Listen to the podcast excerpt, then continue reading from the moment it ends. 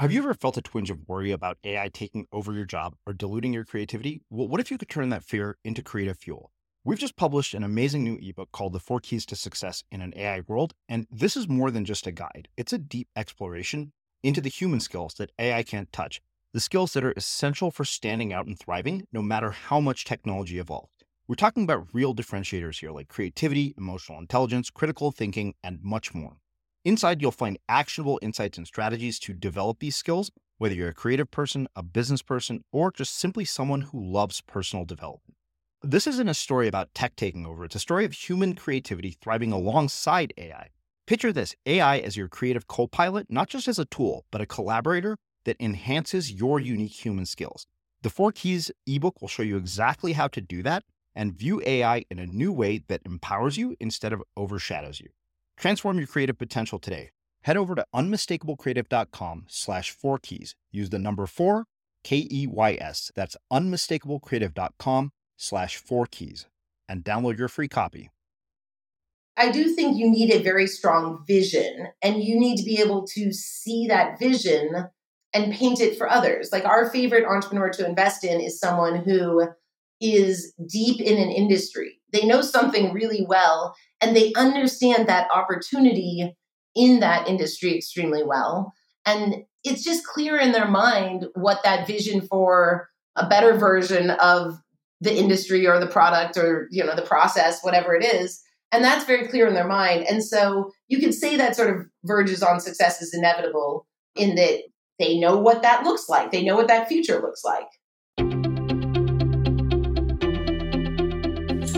I'm Srini Rao, and this is the Unmistakable Creative Podcast, where you get a window into the stories and insights of the most innovative and creative minds who've started movements, built thriving businesses, written best-selling books, and created insanely interesting art. For more, check out our five hundred episode archive at unmistakable creative dot com.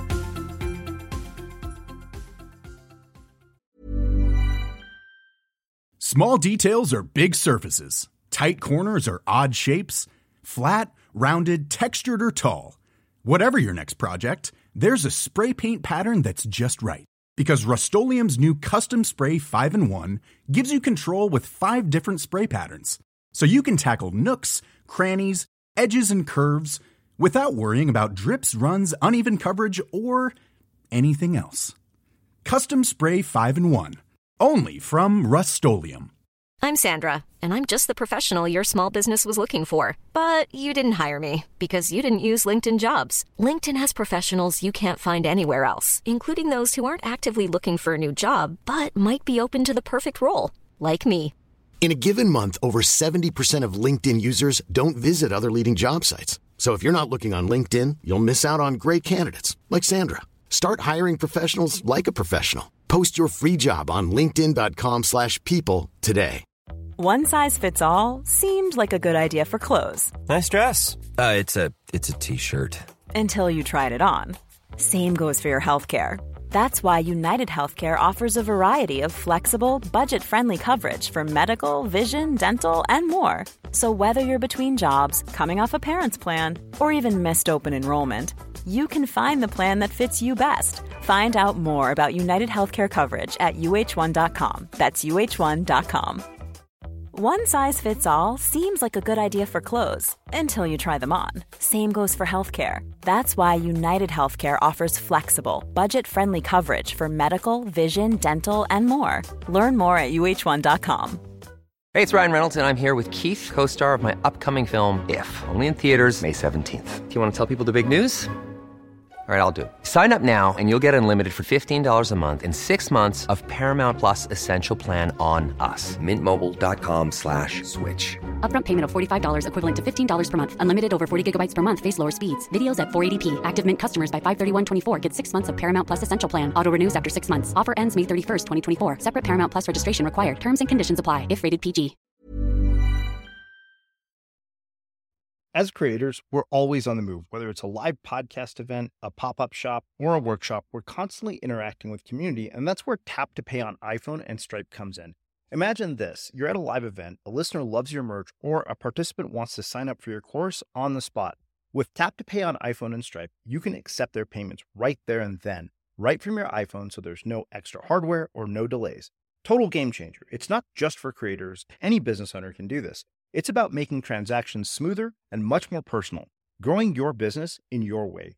We've been using Stripe for our products and courses for a long time, and now with Tap to Pay on iPhone, you can take your business to the next level too. So visit stripe.com slash tap iPhone to learn more. Remember, folks, with Tap to Pay on iPhone and Stripe, your business is always at your fingertips. Minnie, welcome to the Unmistakable Creative. Thanks so much for taking the time to join us. Glad to be here. Thanks. Yeah, it is my pleasure to have you here. So I actually found out uh, about you by way of a publicist who told me a bit about your story and the work that you've done in venture capital, the startups that you've built, and I was very, very intrigued by all of it. But before we get into that, uh, as you know from having heard the show, I want to start with something that has nothing to do with your work, and that is, uh, what is one of the most important things that you learned from one or both of your parents that influenced and shaped who you've become and what you've ended up doing with your life? Um. You know, that's a good question. I it's I, I sometimes think that um, I'm now a parent, right? and yeah. I think that, you know, how do you learn to be a good parent? And and there is no there is no way to learn to be a good parent. And I think, you know, we're all bad parents in our own special ways. Um, but I think just the example they set, I think that you can't be a good the easiest way to be a good parent is to have good examples around you. And um, they left me feeling very loved and supported. Um, and that's kind of a general statement. I think, you know, to kind of go a little bit more specific, um, my mother in particular, she's eighty. And um, her generation, I think, was taught to have children and, and marry, you know, a man with a stable job, or that's what she took from it. And she had five kids. And um, she, I think, was kind of almost like a, a like a sort of stereotypical Uh, immigrant, first generation tiger mom or something, who uh, who really cared about the value of education, and uh, she saw education as sort of the path to, you know, having whatever career you wanted. Um, and so, you know, I really value that I got an amazing education. I think it's been um, very foundational for me, just my career, but also like my confidence. Yeah. So I always wonder this about kids of immigrants, particularly if you are, you know, uh, one of many siblings, and in your case, you know, one of five. Uh, where in the birth order do you fall, and how did the advice differ from one kid to another? Because I know that I always said, you know, my sister got away with murder in comparison to what I did. Uh, yeah, like most of what she did would have gotten me basically grounded for life. Yes. Oh, definitely. I, um, uh, so first off, I'm not actually, I'm not actually a child of immigrants. It's just that they okay. act that way. um, just to be clear, it's just that my mom acts that way. Um, okay. But no, I'm number four of five, and, oh, wow. and, you know, there were different things. So yes, I kind of got away with murder, but, um, my father at some point, I think when he was having his fifth child, uh, or when we were growing up, he, he, he tended to say no credit, no blame. And I think it was his way of saying, you know, you can try your hardest to have an athlete or have a, you know, creative, you know, songwriter, a musician, but at some point the children have their own personalities. And, uh, and I think that was, it made them a little bit more relaxed about our upbringing by child four and child five. I was, again, yeah. number four. Um, but, uh, But yes, the birth order made a big difference, but also our personalities did. And so I know that um, my sibling, who's number three and number five, the, the two on either side of me, are um, incredibly smart and athletic and talented, and never had to work very hard, and kind of always got A minuses, and were always sort of happy. And my parents always told them to work a little harder because they didn't really like...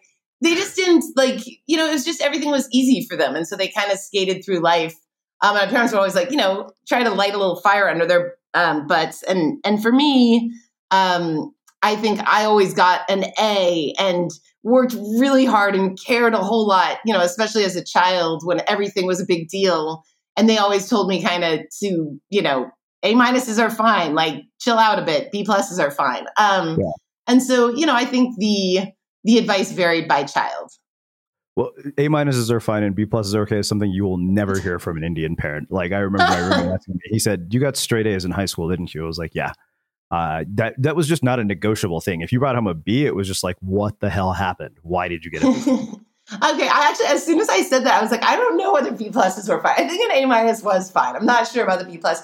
But it was also, that was unique to me. It was not true of my siblings. That was unique to me because I really, I, I, I was more at risk for dropping out of school, for being like a hot mess, um, because I was so driven and I cared so much about, I, you know, and I don't know where it came from, but I, I was passionate about sort of about being competitive and winning. And, and a lot of that came out in sports, but um, mm-hmm. some of it came out in the academic side too. Wow. What did you learn about social dyma- dynamics and human relationships and interaction from being part of a, such a big family, especially being four out of five? Um, you know, I think that not to judge other people a bit. Um, and uh, so I'm the fourth, and my three older siblings all had three children before I had three children. I now have three children. Um, and, you know, I think very highly of my three older siblings.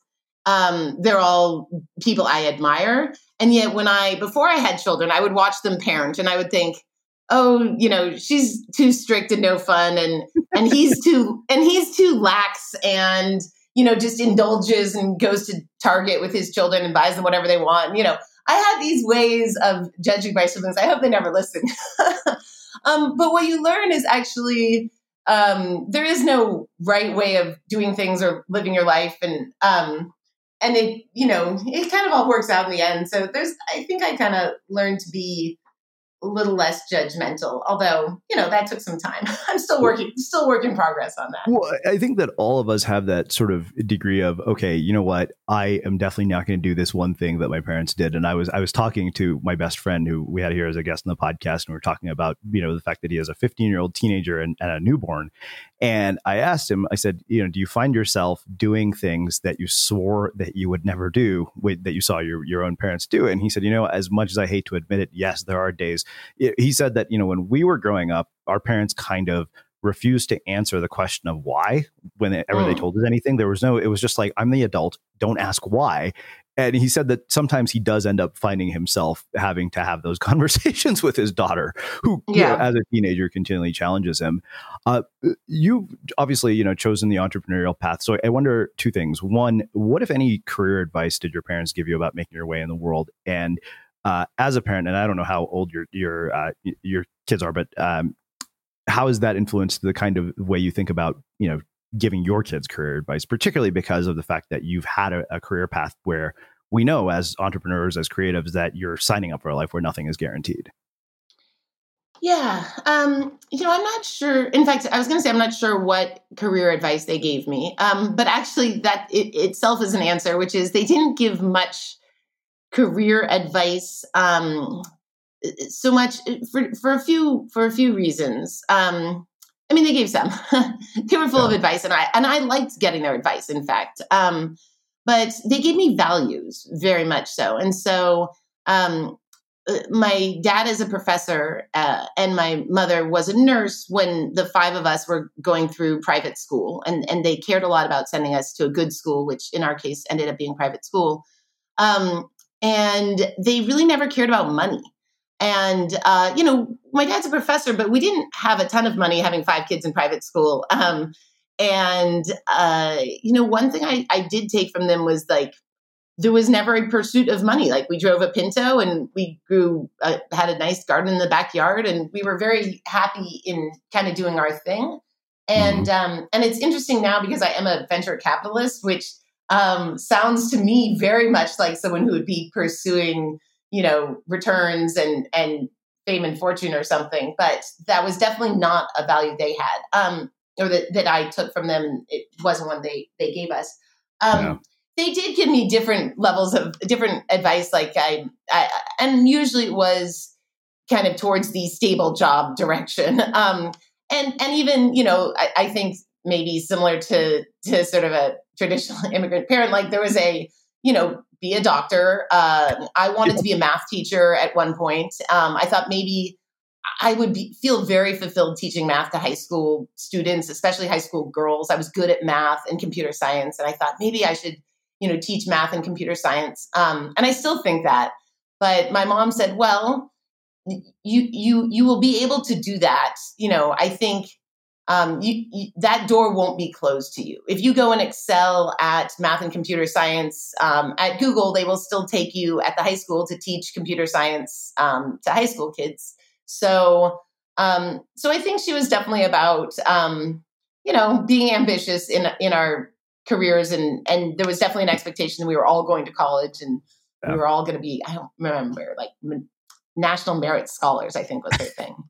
So. Well, uh, I- I can relate. I mean, my dad's a professor as well, so I, I get that. You know, it's oh. pretty, there's no question as to whether we're ever going to go to college. But but here was the thing: like, my dad's a professor, my mom was a nurse. Neither of them knew anything about business, and so they're really, if you're a, a child of a professor, like they had all this advice on like how to do research and how to do primary research, how to do secondary research. But like, I never like what a management consultant did, what a venture capitalist did, what an investment banker, any of that was completely. Um, opaque. And, and I didn't, you know, no one sort of explained what different careers looked like. Mm-hmm. Yeah. So as an investor, you know, the reason that this comes to my mind, as an investor and a parent, you know, you probably invest in, in young founders. And I remember this was literally, we raised our first round of venture funding. And my mom was talking to me about, you know, uh, arranging dates with, you know, friends of theirs. And they're like, well, we're going to have to tell them that your income is unstable and, you know, all this other shit. And I was like, wow, you guys have really undersold me. Like, you're not going to mention the fact that I wrote two books with a publisher and I raised a round of venture funding. And my mom said, don't get mad, but have you thought about getting a job? I was like, wait a minute, we just raised a round of investor money. Like, really? Uh, so I wonder, as an investor, what do you, you know, a lot of parents are listening to this. You know, some of them probably have kids who are going to go out and follow this sort of crazy entrepreneurial path, particularly there are because they're people who listen to our show. You know, what advice do you have for the parents of the types of people that you invest in? Hmm.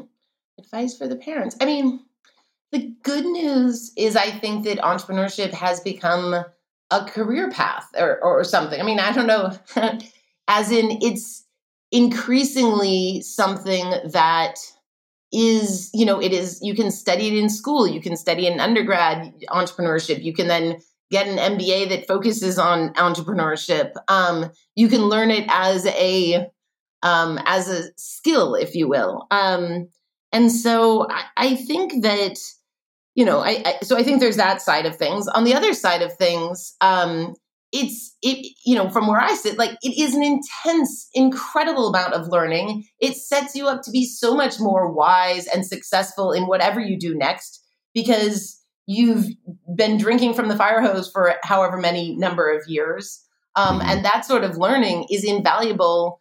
Um, and I think increasingly, you know, your traditional employers, um, I worked at Google and did, you know, endless numbers of hiring committee hours. Um, increasingly, employers recognize the value of um, not only, you know, let's say launching a product, but launching a company.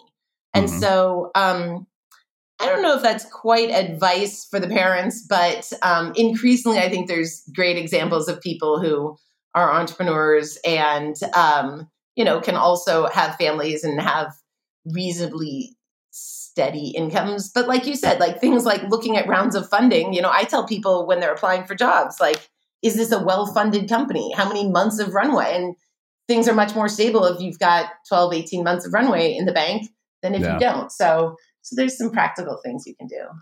Yeah, for sure. I guess the, you know, other part of this I wonder is, um, yeah, I mean, there, there's no question, like you're, you're signing up for a lot of concern, but it's funny you talk about how valuable this is, because I realize now after ten years of Unmistakable Creative, like I was pretty much unemployable after I finished business school. And I realized now that if I did go to choose and apply for a job, I actually have so much more value that I can bring that actually is tangible from having spent ten years working on this project. Uh, and I, I developed skills I would have never developed in any other capacity. Yeah. And I look for that when I look at people's resumes. And, um, you know, I, I used to sort of be thinking, okay, how many years um, of experience does someone have in the workforce? Like, what year did they graduate college? Just as a starting point, so I understand, like, how many years of experience. And then, okay, well, they graduate from from undergrad ten years ago, but then they did get an M B A. So I kind of discount that in my mind. I'm like, instead of two years, that's like one year's worth of like work experience. But then like founder of a startup that, you know, raised a series A or something.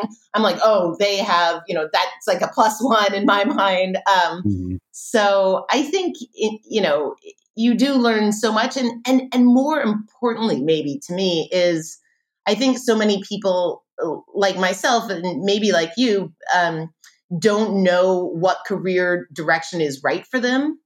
Mm-hmm. And so much of startups, um, you get exposed to so much and there's so much work to do that you kind of can naturally gravitate to things. And I've seen so many people who thought that they were, um, you know, a business, you know, financial forecaster who actually turn into business development people um, because their skills kind of emerge in the course of building a startup. And so then when they actually go back into the work, like the normal workforce or something, um, they're just more settled in knowing the, the right, like they have the right skill match for what job is actually good for them. Small details or big surfaces, tight corners or odd shapes, flat, rounded, textured, or tall. Whatever your next project, there's a spray paint pattern that's just right. Because Rust-Oleum's new Custom Spray five in one gives you control with five different spray patterns. So you can tackle nooks, crannies, edges, and curves without worrying about drips, runs, uneven coverage, or anything else. Custom Spray five in one. Only from Rust-Oleum. Hi, I'm Daniel, founder of Pretty Litter. Did you know cats tend to hide symptoms of sickness and pain? I learned this the hard way after losing my cat, Gingy. So I created Pretty Litter, a health monitoring litter that helps detect early signs of illness by changing colors, saving you money and potentially your cat's life. Pretty Litter is veterinarian developed, and it's the easiest way to keep tabs on your fur baby's health right at home. Go to pretty litter dot com and use code ACAST for twenty percent off your first order and a free cat toy. Terms and conditions apply. See site for details. Everyone knows therapy is great for solving problems, but getting therapy has its own problems too, like finding the right therapist, fitting into their schedule, and of course, the cost. Well, BetterHelp can solve those problems. It's totally online and built around your schedule. It's surprisingly affordable too. Connect with a credentialed therapist by phone, video, or online chat, all from the comfort of your home. Visit better help dot com to learn more and save ten percent on your first month. That's BetterHelp, H E L P. Hey there, it's Michelle Norris. I'm host of a podcast called Your Mama's Kitchen. When I travel, I'm usually looking for a way to find a taste of home when I'm not at home. And one of the things I love to do when I am at home is entertain. And Airbnb allows me to do that. When I was in California recently, I rented a house that had a great kitchen. And when we were sitting around the table, we're all thinking, we're in someone else's house. Someone could be in all of our homes as well. If you have a home, but you're not always at home, you have an Airbnb. Your home might be worth more than you think. Find out how much at airbnb dot com slash host. Burrow is a furniture company known for timeless design and thoughtful construction and free shipping, and that extends to their outdoor collection. Their outdoor furniture is built to withstand the elements, featuring rust-proof stainless steel hardware, weather-ready teak, and quick-dry foam cushions. For Memorial Day, get fifteen percent off your Burrow purchase at burrow dot com slash A cast and up to twenty-five percent off outdoor. That's up to twenty-five percent off outdoor furniture at burrow dot com slash A cast. Hey, it's Ryan Reynolds, and I'm here with Keith, co-star of my upcoming film, If, only in theaters May seventeenth. Do you want to tell people the big news? All right, I'll do it. Sign up now and you'll get unlimited for fifteen dollars a month and six months of Paramount Plus Essential Plan on us. mint mobile dot com slash switch. Upfront payment of forty-five dollars equivalent to fifteen dollars per month. Unlimited over forty gigabytes per month. Face lower speeds. Videos at four eighty p. Active Mint customers by five thirty-one twenty-four get six months of Paramount Plus Essential Plan. Auto renews after six months. Offer ends May thirty-first, twenty twenty-four. Separate Paramount Plus registration required. Terms and conditions apply if rated P G. Yeah, well, it's funny because I had David Epstein here, uh, who wrote a book called Range, which was, you know, talking about the power of being a, a you know generalist in a specialized world. And he said that often, you know, um, finding a match is really one of those things that really determines your ability to succeed. And he said, you know, match quality is such a huge thing. And yet, I feel like so often, you know, when you go to a job, it's like, oh, you know, these are the bullet points on my resume. These are the jobs that I can apply for. And as a result, you end up with sort of this mismatch uh, between talent and environment. I'm one hundred percent sure that's what happened to me because I was a creative person who never got to have a creative job and as a result had just piss poor performance in the job world. Um, so one, how do we deal with that? Like, how do you avoid having that happen, particularly because that's kind of how we hire right out of college? The other thing that I wonder about is you know, you and I both come from, you know, fairly educated backgrounds. We have parents who are college professors. I think that with that inevitably comes a sort of cognitive bias towards people who have degrees. Um, like my roommate always jokes with me. He's like, oh, you think this person's more credible because they're a doctor. I was like, I'm Indian. Of course I think that. Like, I've been taught that my entire life. But particularly in the Valley and, and places like Google, I mean, I was a Berkeley undergrad, so I know that the sort of filter is, oh, you have the Ivy League checkbox. And I think that cognitive bias is there. How how do you deal with that in, in the world of hiring? Like, how do people overcome it if they're the ones trying to get hired? And how do other people make sure they're not letting their cognitive biases dictate their choices and overlooking potentially extraordinary people?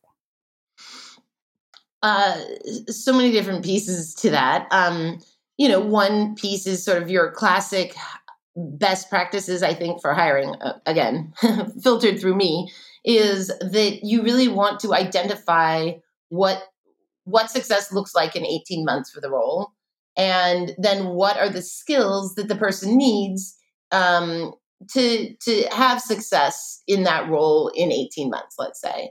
And so I being very clear and crisp about what those skills are um, ahead of time, skills or attributes that you're looking for, and you can't have a list of, you know, one hundred of those. It needs to be like four or five that you're looking for.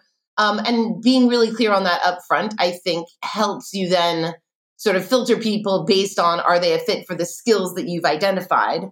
Um, and and the skill, you know, is something like the ability to scale or uh, sell, or um, someone who's gone through rapid growth before, and it's not, you know, went to got this X Y Z degree or another.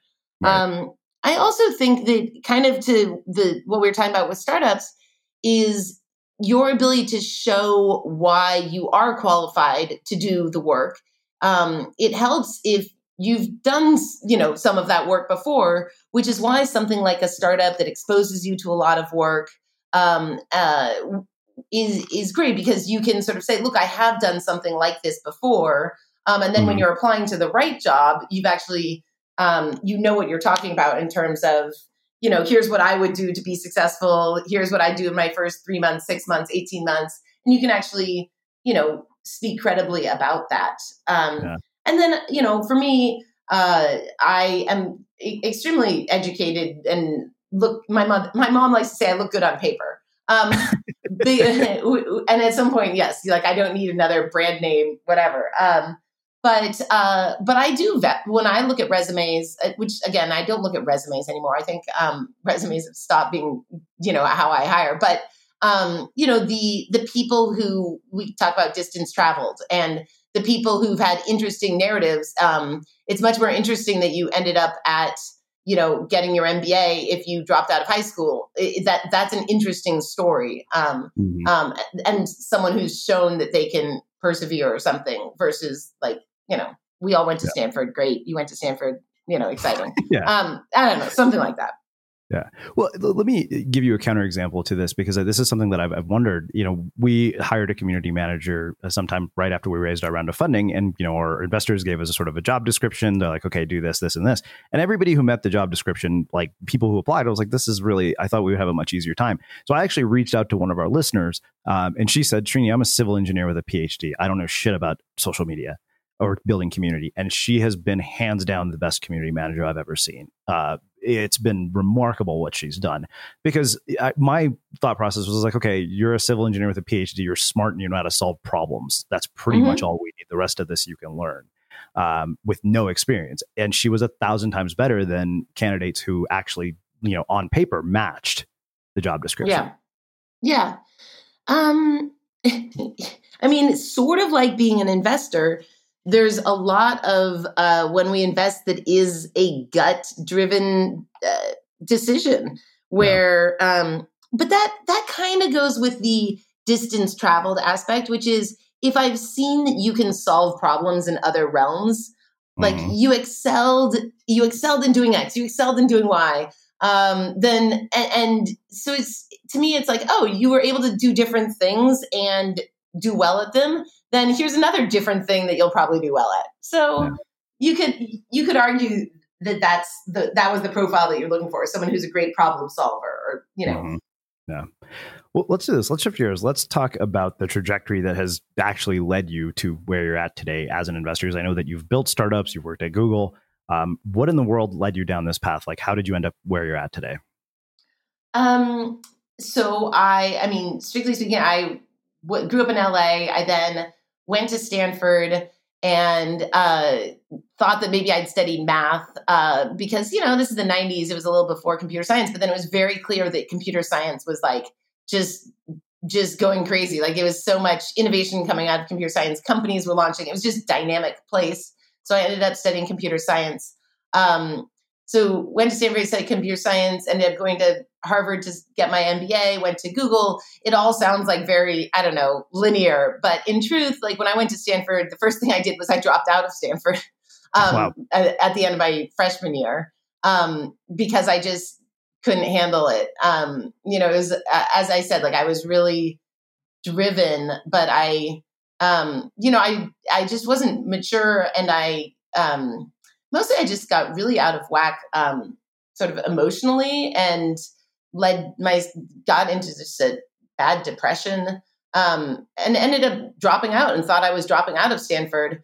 But, um, if you go back a semester later, which I did, then they just say that you stopped out for a semester and you went back and graduated. Um, and so, you know, as my mother says, I look good on paper, but there's actually... there were lots of sort of twists and turns in that path.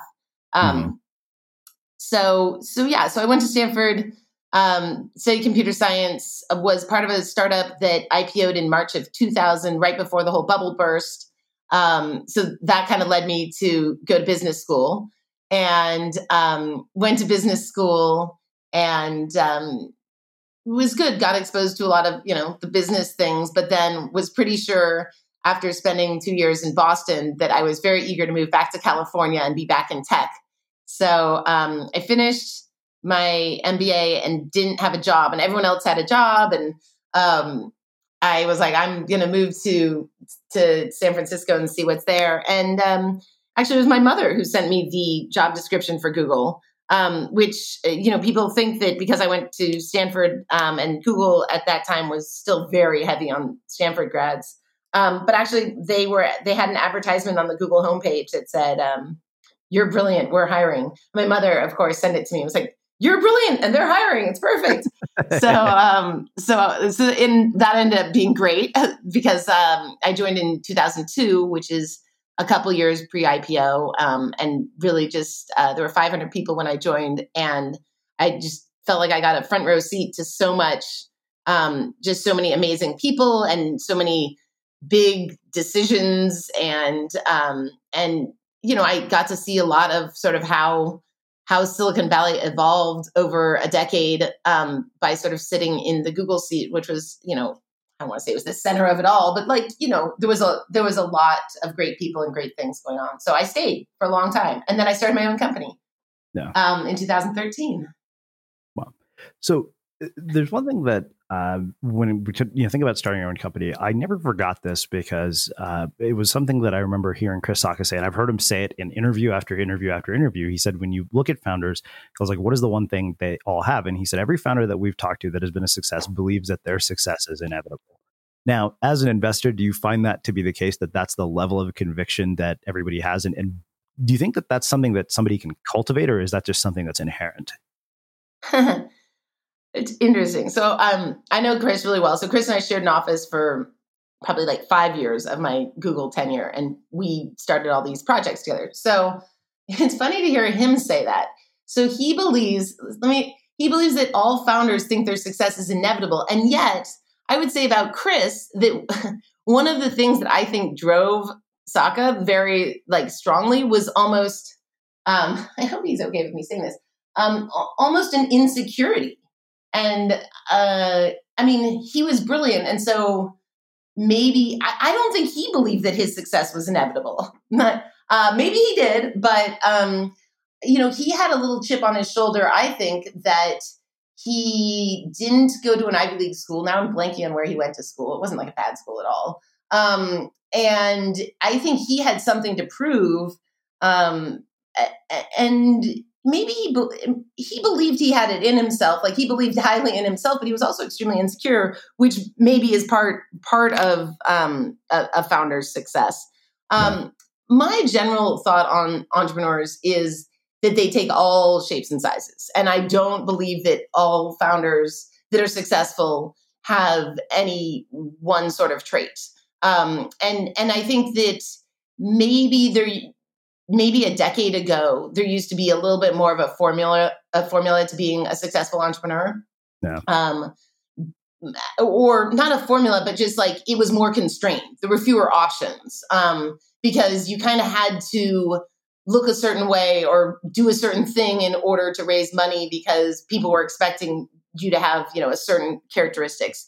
Increasingly, like when we invest, we talk about different personas, or we don't spend a lot of time trying to classify personas, but like, um, but you know, we can have a really nerdy founder who um, is maybe soft-spoken, but just has nailed the technology. We can have someone who's great at sales. Um, and I don't, I don't think anymore that there's one certain type and that everyone has to believe that their success is inevitable. Mm. And, and it also depends on whether you're talking about your personal success or the success of your personal idea, because those are a little, those are a little different concepts. But, um, but yeah, I, I, I do think you need a very strong vision, and you mm-hmm. need to be able to see that vision, um, and paint it for others. Like our favorite entrepreneur to invest in is someone who is deep in an industry. They, they know, they know some, they know something really well, and they understand that opportunity in that industry extremely well. And, and so it's, it's just clear in their mind what that vision for um, a better version of the industry or the product or, you know, the process, whatever it is. And that's very clear in their mind. And so you can say that sort of verges on success is inevitable um, in that, like, they know what that looks like. They know what that future looks like. Mm-hmm. Um, so yeah, long answer there. No, absolutely. Well, it's funny you you talk about traits and sort of personas, because like I, you know, as the guy who got fired from every job I ever had, never imagined a million years I'd be a person to go raise a seed round from somebody. And I did. And I was just like, oh, wow, I had no idea I'm capable of this. Uh, so th- that's when they, so you mentioned traits. Um, I want to come back to traits because I think there's probably more there, but you also mentioned insecurity.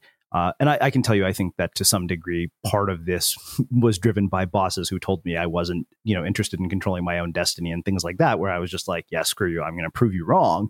I was like, you're a guy who's worked at the same company for twenty years and you're telling me I'm not interested in controlling my own destiny.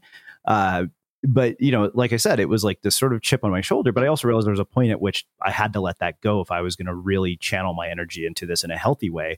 Um, so what that makes me wonder about is, you know, as founders, as people who build things, as creatives, it, one of the big challenges we face is not letting our self-worth become intertwined with the results that our business is producing or the success of our, you know, endeavor. You know, it's like, oh, I'm a, less of, the, of a person because my book didn't hit some bestseller list, or somebody else's audience is bigger than mine.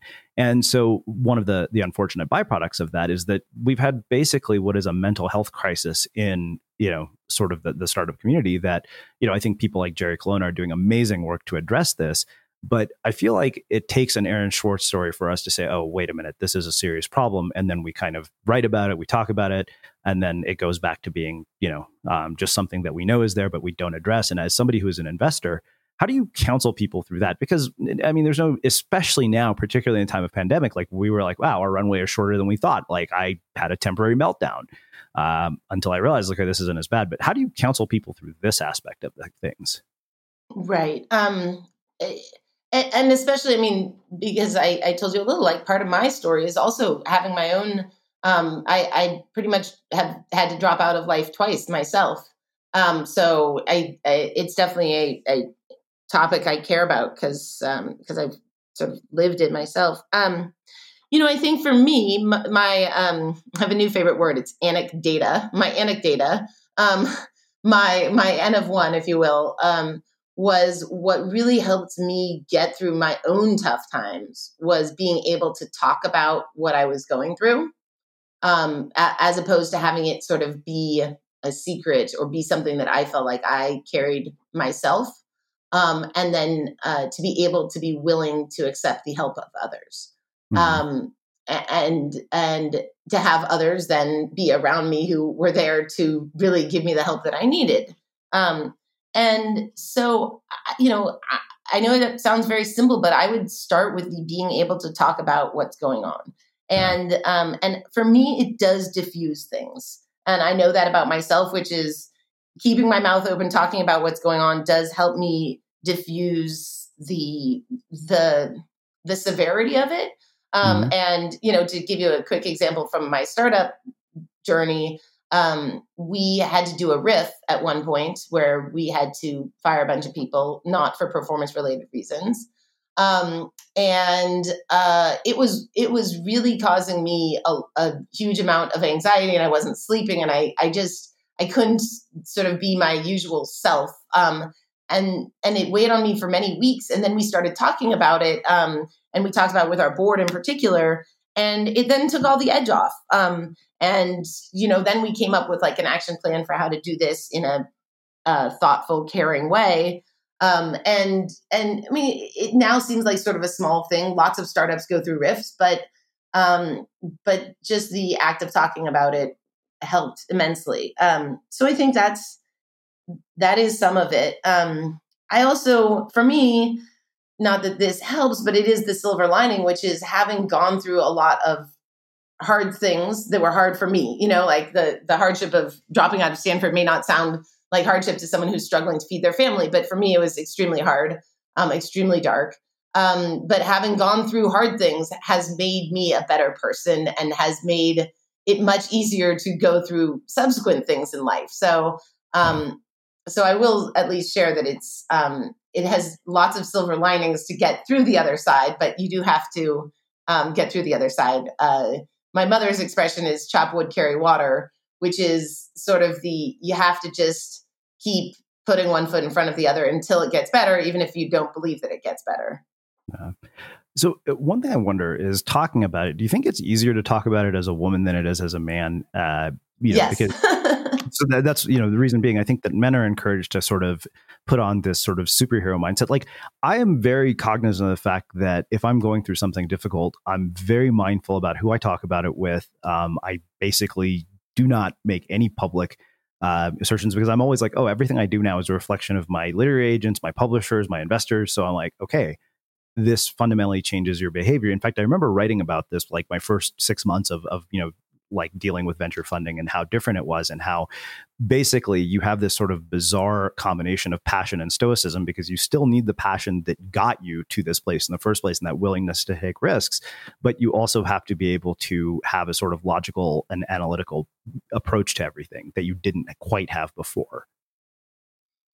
Yeah, um, it is easier. I think I, I, I, I do believe that it is easier for women in, in some ways, but I think that finding the channels that are the easiest is, uh, is, you know, the, it's because it's the, it's the way that has worked for me. And there have been times where, um, I've seen this where, you know, an unwillingness to talk, um, maybe sort of merited, like you may get judged, right? Like, who knows, like you may get judged for being weak or for being fired or for being, um, insecure or whatever. And so, Um, for me, like having a career coach has been um, a tool that I have used. And I've also seen sort of, I had a bunch of co-founders who were all men, and we had, we all uh, had different career coaches, and extremely valuable to have um, resources, um, the career coach. And also we used our board a lot, not quite for therapy, but um, to talk through the hard things about our startup.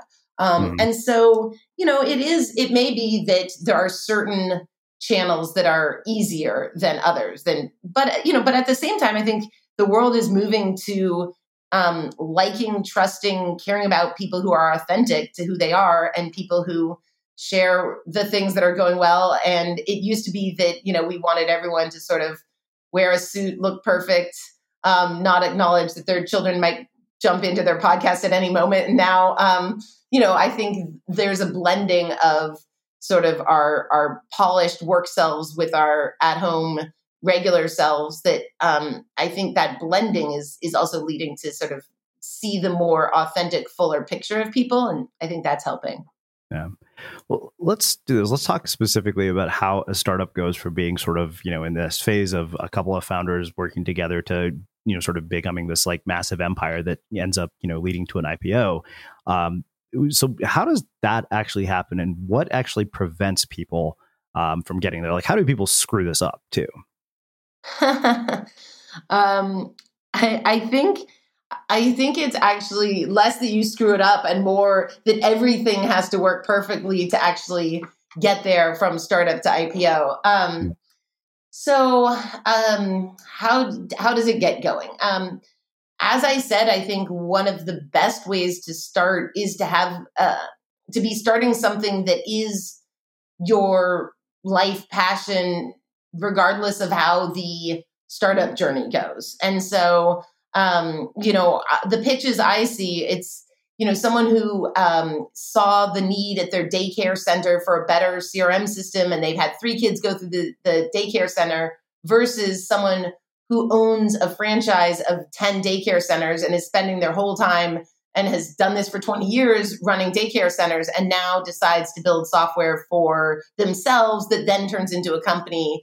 Um, and there's a subtle difference there, but having having a startup is more like Uh, an extension of who you are and um, what you know you want to spend decades on, because it's, you know, the journey from startup to I P O is um, probably a decade long. And so mm-hmm. it's not something to enter into lightly. Um, yeah. But, you know, uh, there's a sort of traditional path, which is, okay, you re- raise a friends and family round of funding. Um, my stage where ten one ten invests, m- m- where our fund invests, is sort of someone's second seed round um, before raising a Series A. And when I was raising money for Shift, there was a seed round and then a Series A. And now there's at least two rounds, I would say, before a Series A. Um, and then you, you know, do go through your march up and down Sand Hill Road and go to the Monday partner meeting. Um, uh, and then now Sand Hill Road is um, more in San Francisco, um, but uh, and and and more all over the country, which is great. Um, yeah. But um, But, you know, it's not a linear path ever. As I said, like our our journey of going seed, Series A, then we did a riff, and then we did a Series B. Um, mm-hmm. And so, you know, it's it's rarely sort of a, a even even ideas that take off, they sometimes take off um, and then plateau. Yeah. As I'm learning from having done the seed round and, and how, how different this is than I thought it would be. But uh one thing that I wonder, you know, you mentioned a decade, and there's something that I always remember, and I always give this advice to people who want to write books, who want to start anything. Uh, you may have heard it. Sam Altman did a, a, a class at Stanford, basically, which was literally like Y Combinator's incubator at Stanford. And they made the whole thing available as a podcast. And I go through it at least once a quarter because I think the advice in there is invaluable.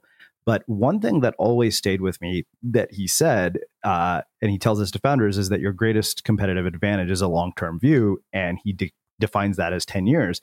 And I think that in a world where you can go from idea to execution in record time, people expect to have success just as quickly. Um, what do you, what do you say to that? How do you get people out of that mindset? Because I, I do think that often, you know, people will say, oh, I've been working on this blog for a year and nobody reads it. It's like, dude, do you have any idea how long most people have been working on their projects that actually have an audience? Yeah. And, but I, you know, the, the, the, the, the other piece of this that's really important is that one of the biggest advantages that startups have versus big companies is their ability to move fast. And so you need the long-term view, but you need to be constantly moving as fast as you can, because what happens to most startups that don't make it, the number one thing, well, probably the number one thing, is they run out of money. Um, yeah. And it's not because um, there's often uh, startups that I see where they're they're actually starting to go, like they're starting to really have some traction. Things are picking up, you know, they they're finding their voice, they're finding their audience. Um, But, but, but so what, you know, if, if you run out of money, you run out of money. Yeah. Um, and so, uh, the, the need to move fast is sort of inherent in the, the, the way our current sort of venture startup, uh, process works. Um, and my lesson of Shift was we moved fast on everything. And I mm-hmm. learned just to move faster than I'd ever moved on just launching and iterating and getting feedback, except for on people. And I'm, um, I am a believer on not trying to move too fast on everything as it relates to H R and people. Um, and so I, I don't disagree with, with Sam's advice on the long-term view, right. But I just think that needs to be balanced with within that long-term view, you're moving extremely quickly. And if one thing is is um, is working, but um, or not working, the the need to to to tweak things, to play with things, to to listen to customer feedback, because you can look at the trajectory you're on, and if you're growing, you know, whatever percent quarter over quarter, and that percent is not fast enough to either get you to your next round of funding, um, or to sort of show the explosive growth that will be needed for your next round of funding, um, you can't just sort of, you know, you need to sort of map out where you're going to be cash wise yeah. and where you're going to be growth wise, and make sure that that gets you to the next milestone. Trust me, I'm learning all of that firsthand. Um, I spend more time doing cash flow analysis than I ever thought I would do, be doing. It's yeah. kind of like I'm calculating runway almost every other day. Um, it, I think that that's one thing I realized was that, you know, you go from being sort of this creative person with this idea to suddenly when you have somebody else's money on the line, your thought process differs quite a bit. It's almost like you still have the idealism, but you also balance it with a lot of reality that I think is often missing from a lot yeah, of people. Yeah, I mean, when people call it a friends and family round, I don't know where you raised your money from, but I raised it from friends and, and a couple family members, but really mostly friends who I asked for money. Um, mm. And these were, you know, my Stanford friends who um, I took money from. And yeah, your calculation when it's a hobby project is very different than when you've taken money from your friends. And, um, you know, you really want to pay your friends back. Mm-hmm. and uh, and they took a bet on you and all of that. So absolutely, there's a different level of intensity, which again, can lead to this, you know, when you talk about getting so caught up in your identity as your startup, it's also, I mean, it's not just about, you know, for your own personal glory or, or, you know, success. It's also because you feel obligation towards others um, mm-hmm. to, to be successful and, and hiring people you then have a huge obligation towards. So, um, so yeah, finding other ways of staying grounded, super important. And I managed to have three children while having a startup, which kept me very, um, at least not able to focus entirely on the startup, but to have other things that were yeah. more important to me was useful.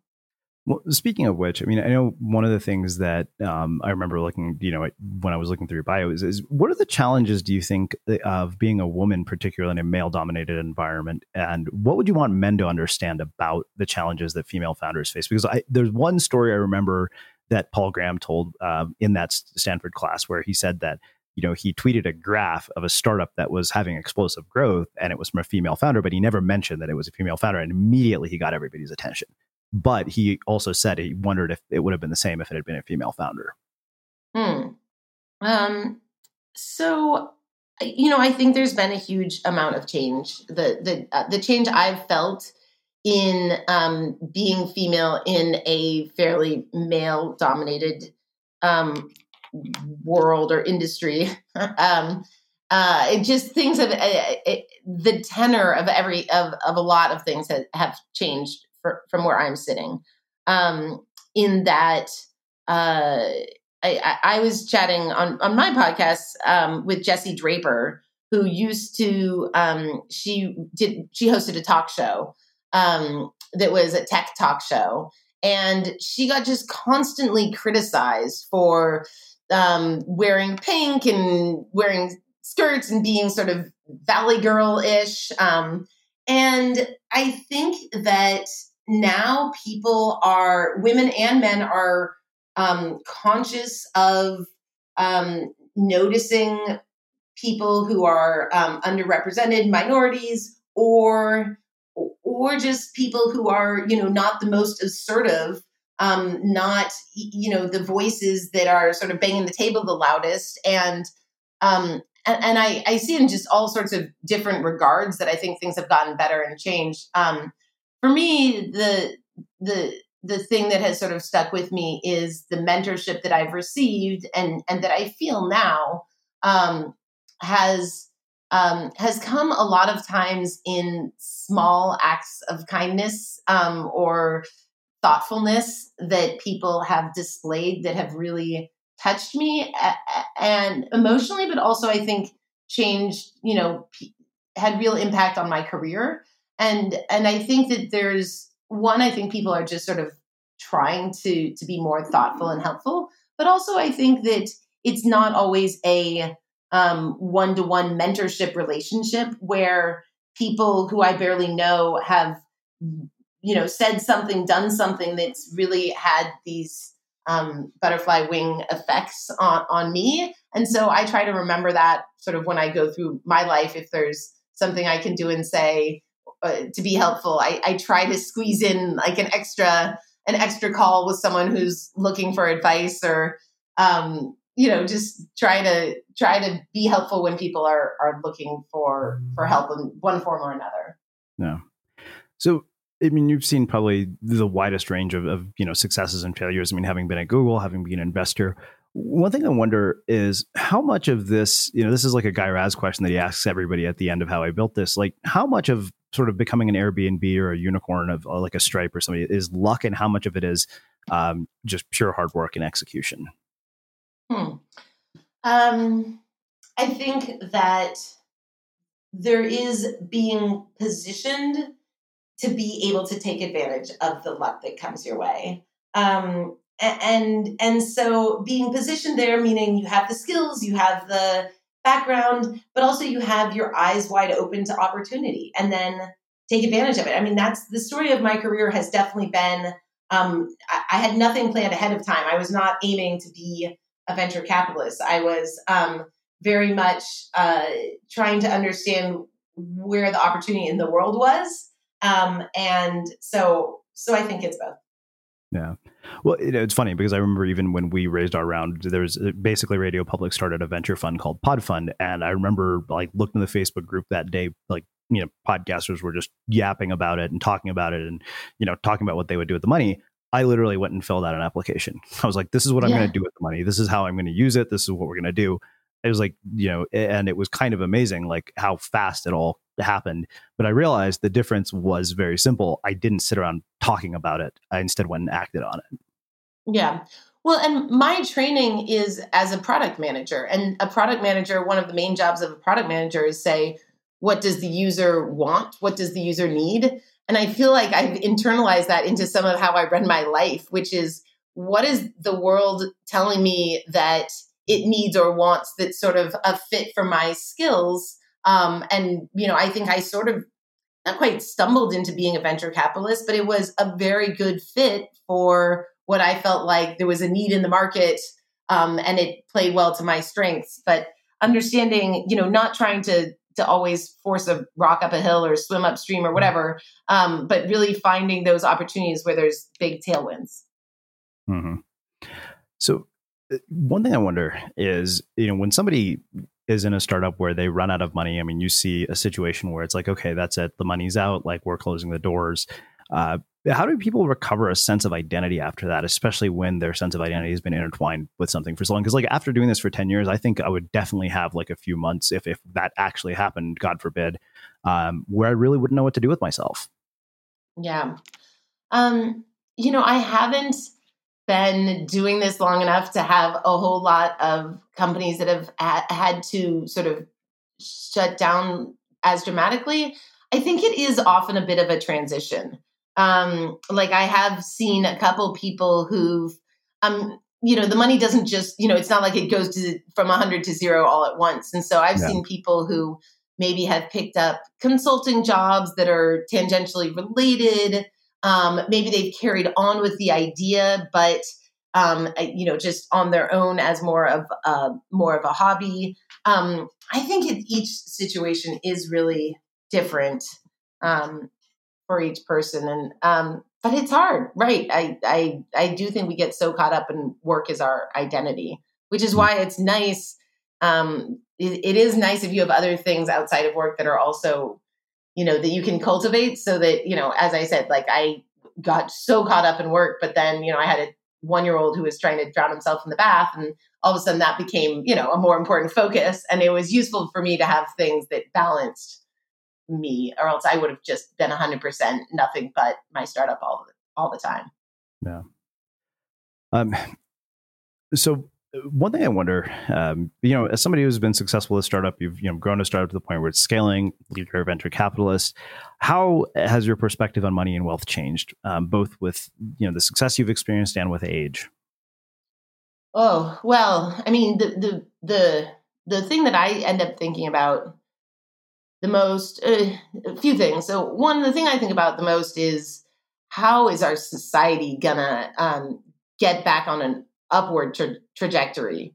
Um, and the, the thing that as I've sort of just grown older and seen more things is, is just we don't have the privilege to be doing what we're doing unless um, we are looking at the bottom half of society and finding solutions to make our society as a whole works.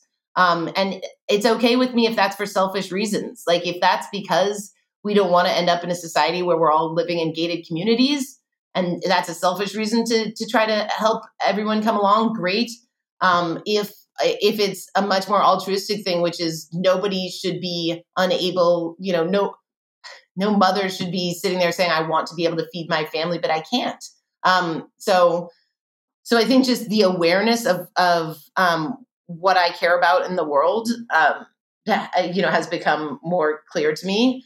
Um, so on that side, on the other side, I think that um, I grew up, as I said, with this academic family and didn't really understand the power of the people who are the capital allocators um, in this world and the power of the people who, you know, they they are money managers for billion dollar, you know, uh, billion dollar endowments or um, huge P E funds. You know, how that money gets allocated really is is a driver of so much of how our society functions and where we what we focus on. So, um, so I think like my awareness of who's controlling the purse strings um, in each in sort of the supply chain. You know, everything up from the startup gets money from me, the V C, but I have um, L Ps, and my fundraise is, is a difficult fundraise. So understanding who are my limited partners giving me the money, and then where are those limited partners driving their money? And, you know, that's just the startup supply chain, but, you know, super interesting when you look at, you know, the multi-trillion dollar energy market or anything else, um, understanding where the capital is coming and going. Yeah. Wow. Wow. Um, well, this has been fascinating. Uh, so I have one final question for you, which is how we finish all of our interviews at the Unmistakable Creative. What do you think it is that makes somebody or something unmistakable? Um, it is the energy of the person or thing for me. And, and it's not, I'm a high energy person, and I don't mean that it's high energy.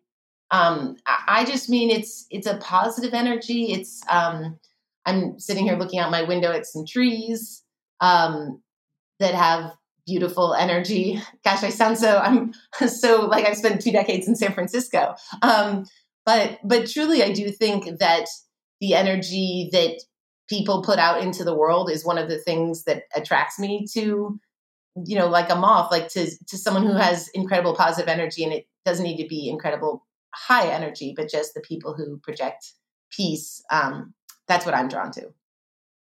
Amazing. Um, well, I can't thank you enough for taking the time to join us and share your story and your insights with our listeners. Where can people find out more about you, your work, and everything else that you're up to? Sure. I'm uh, Minnie Ingersoll uh, on LinkedIn probably is is an easy place for people to connect directly. Um, and then I host my podcast where I talk with other V Cs, and um, I'm learning a lot from from this show. I'm going to ask them more probing questions, but I'm talking to V Cs about what they invest in, what they care about at um, L A Venture. Cool. And for everybody listening, we will wrap the show with that. Thank you for listening to this episode of the Unmistakable Creative Podcast. While you were listening, were there any moments you found fascinating, inspiring, instructive, maybe even heartwarming? Can you think of anyone, a friend or a family member who would appreciate this moment? If so, take a second and share today's episode with that one person, because good ideas and messages are meant to be shared. Small details are big surfaces. Tight corners are odd shapes. Flat, rounded, textured, or tall. Whatever your next project, there's a spray paint pattern that's just right. Because Rust-Oleum's new Custom Spray five in one gives you control with five different spray patterns. So you can tackle nooks, crannies, edges, and curves without worrying about drips, runs, uneven coverage, or anything else. Custom Spray five in one. Only from Rust-Oleum.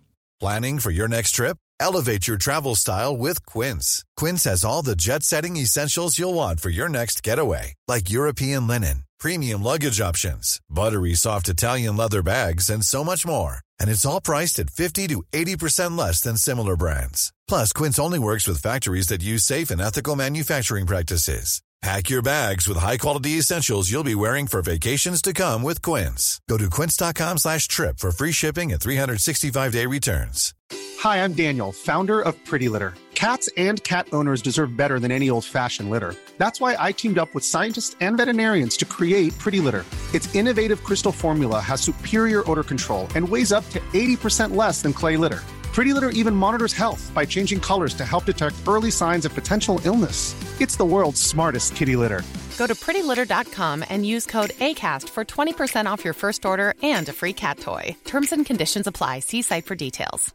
Mom deserves the best, and there's no better place to shop for Mother's Day than Whole Foods Market. They're your destination for unbeatable savings, from premium gifts to show-stopping flowers and irresistible desserts. Start by saving thirty-three percent with Prime on all body care and candles. Then get a fifteen stem bunch of tulips for just nine ninety-nine each with Prime. Round out Mom's menu with festive rosé, irresistible berry chantilly cake, and more special treats. Come celebrate Mother's Day at Whole Foods Market. Even when we're on a budget, we still deserve nice things. Quince is a place to scoop up stunning high-end goods for fifty to eighty percent less than similar brands. They have buttery soft cashmere sweaters starting at fifty dollars, luxurious Italian leather bags, and so much more. Plus, Quince only works with factories that use safe, ethical, and responsible manufacturing. Get the high-end goods you'll love without the high price tag with Quince. Go to quince.com slash style for free shipping and three sixty-five day returns.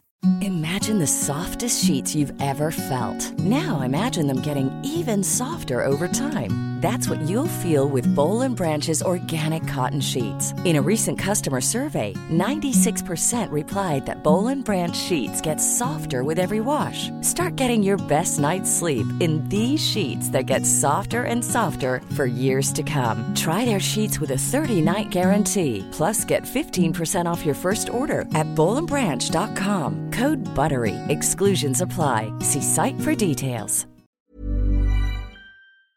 Have you ever felt a twinge of worry about A I taking over your job or diluting your creativity? Well, what if you could turn that fear into creative fuel? We've just published an amazing new ebook called The Four Keys to Success in an A I World, and this is more than just a guide. It's a deep exploration into the human skills that A I can't touch, the skills that are essential for standing out and thriving, no matter how much technology evolves. We're talking about real differentiators here, like creativity, emotional intelligence, critical thinking, and much more. Inside, you'll find actionable insights and strategies to develop these skills, whether you're a creative person, a business person, or just simply someone who loves personal development. This isn't a story about tech taking over. It's a story of human creativity thriving alongside A I. Picture this: A I as your creative co-pilot, not just as a tool, but a collaborator that enhances your unique human skills. The Four Keys ebook will show you exactly how to do that and view A I in a new way that empowers you instead of overshadows you. Transform your creative potential today. Head over to unmistakable creative dot com slash four keys. Use the number four, K E Y S. That's unmistakable creative dot com slash four keys and download your free copy.